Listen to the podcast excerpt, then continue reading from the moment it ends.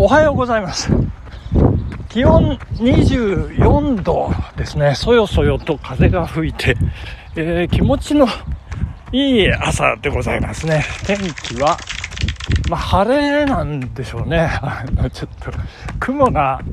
ちょっと多めですね。ちょっとわからない。これを何と定義するのかよくわからないんですけどね。えーいつものアップルライン10キロコースをですね、走らせていただいているところなんですけれども、今アップルラインからこう左に折れて、えー田園地帯、えーリンゴ畑の方へね、入ってきたというところなんでございますけれども、いやー、今から24時間前、たった1日前はですね、えー横浜黄昏ホテルの明かり、えーブルーライト横浜大桟橋をとことことことこ山下公園をあの喜んでランニングしていたかと思うとですね。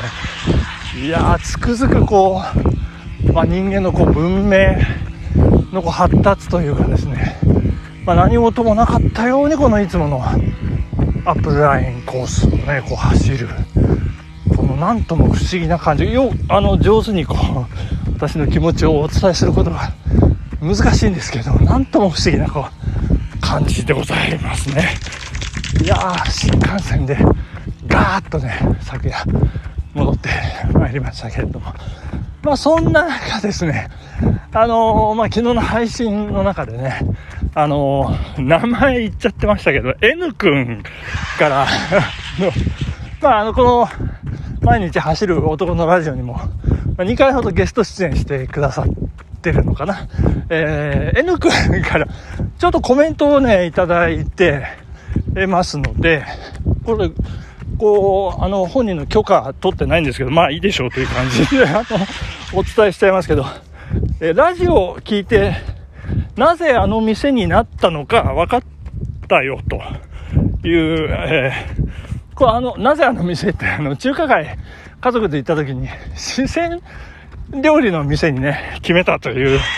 ことで、で、しかも店の名前も、四川麻婆っていうね、もう、もういかにも辛いですよと。もう辛い四川料理ど真ん中の店の名前でね、で、もうヒーヒー言いながら、えー楽しんでたんですけども、そのことについてですね。で、えーダブルヘッダーだし、暑いし、中華街は広いしね、っていうことですね。あの、まダブルヘッダーってのは多分、あの、代々木でね、あの、予約をして店貸し切ってこう、ランチ。で、その後また中華街って、多分、多分そのことだと思うんですけどね。はい、えー、確かに、もう、くたくたってことなんですけど、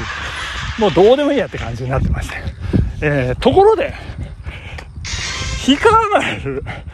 貨物船と言ってたように聞こえたけど、正確には貨客船だったと思います。えー現存する最古の、えーまあ、どうでもいい話ですけど、ことなんですけども、私、あの、昨日、丸川氷って読んでね、逆じゃないかって。言った、あの、氷川丸なんですけれども、まあ、何週間か前に、あの、横須賀の先、裏側に行った時に、あの、まあ、貨物船がね、もう、あの、じゃんじゃんじゃんじゃん、こう、行ったり来たりしてるのを見てたという、そういうベースが あったもんですから、たまたまあそこに停泊してたんだと思ってたらですね、なんとあの氷川丸が、日本で最古の、あ貨客船だっていうことでございます。で、しかも、あそこ、常にあそこにあって、で、しかも中が公開されていて、えー博物館のようになっているというね、えーあそこ入るの300円かかるんですよ。えー重要文化財ですね。あれ今言いましたっけ？もう、もうわからなくなる。汗だらだらでもない。えーまあそんなことをね、えー指摘してくださいました。N 君、ありがとうございました。えーまあ、横浜ね、えーあの、サンライズの写真をね、褒めていただきまして、もう重ねてありがとうございます。もう偶然ですよ。まあ、暗いうちに、もうスタートしてね、もううずうずうずうずして、寝てられなかった。で、えー、暗いね、ランドマーク、えー、暗いインターコンチネンタルとかね、観覧車、写真撮らせていただきました。まあよかったなというところでございましたけれども、えっ、ー、と、お便りいただいております。たけちゃんさん、ありがとうございます。潮風で天日干し、マチューの干物ができますね、わら。いや、潮風。すごかったですよ。ねっとりまとわりつく潮風。えー、干物、干物ができるという、まあさすが海ならではの表現。で、ちょっとこの、今日ね、この後、あのー、鎌倉に行きましたっていう話をね、しようかと思ってるんですけれども、えー、その中でまたちょっと後ほどね、出てまいります干物の話をね、ちょっと皆さん覚えておいてください。これ前振りでございます。そして、えー、電車乗りまして横浜を出発して、まあ、30分ほど、うん、乗りまして、横須賀線というやつにね、乗って、えー、今、大河ドラマ、鎌倉殿の13人で話題の、さあどこでしょう？鎌倉に行ってまいさあどこでしょうってこともないんですけど、えー、鶴岡八幡宮にね、参拝してまいりました。ありがとうございます。あの、三代将軍、源実朝が暗殺された場所、二代将軍、頼家の息子、公暁というね、彼が、えー、間柄というと自分の叔父ですよね。叔父をイチョウの木の陰に隠れて、えー、潜んでおりまして。で、実朝来るや、おりゃみたいなね、そんな、一斉に切りつけまして暗殺というね、そんなおぞましい事件が起こった階段の中段あたりですかね。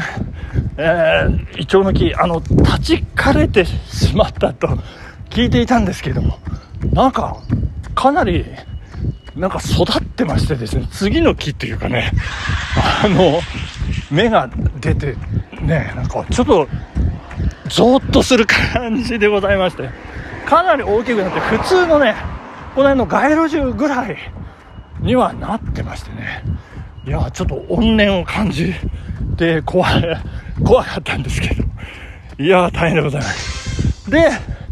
えー、何の話でしたっけ？あ、そうそう、天日干しの話。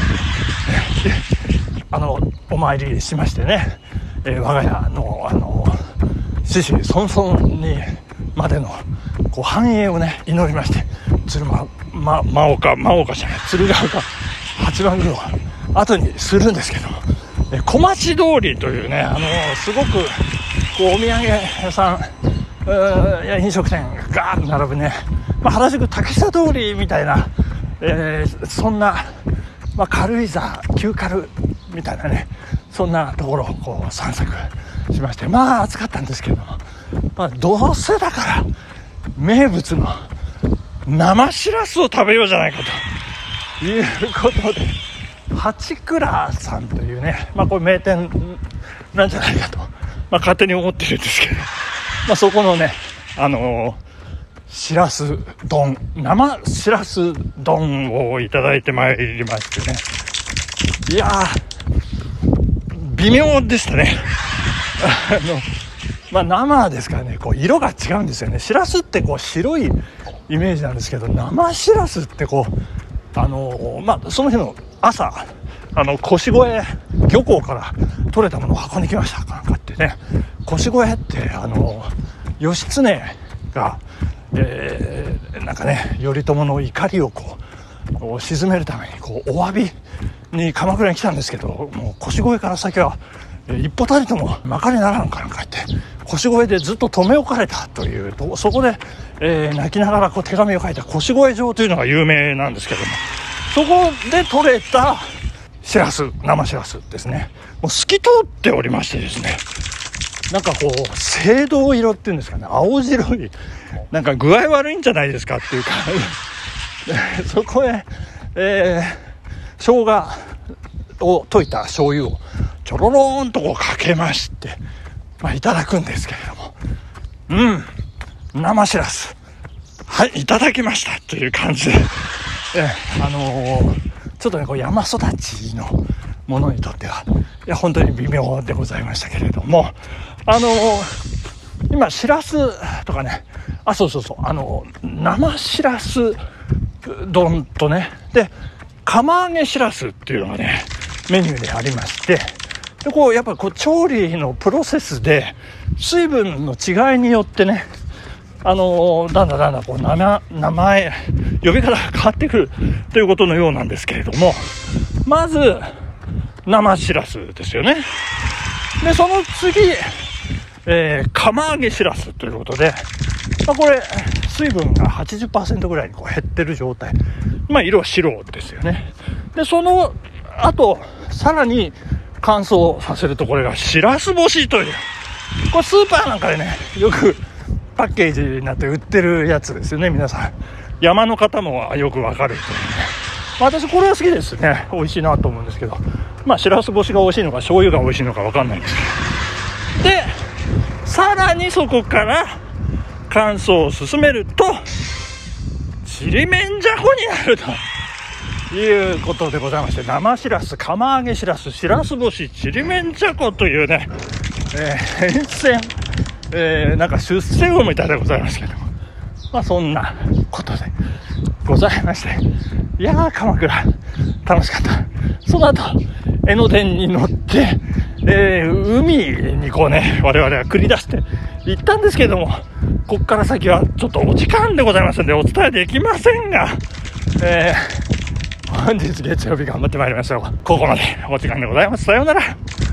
バイバイ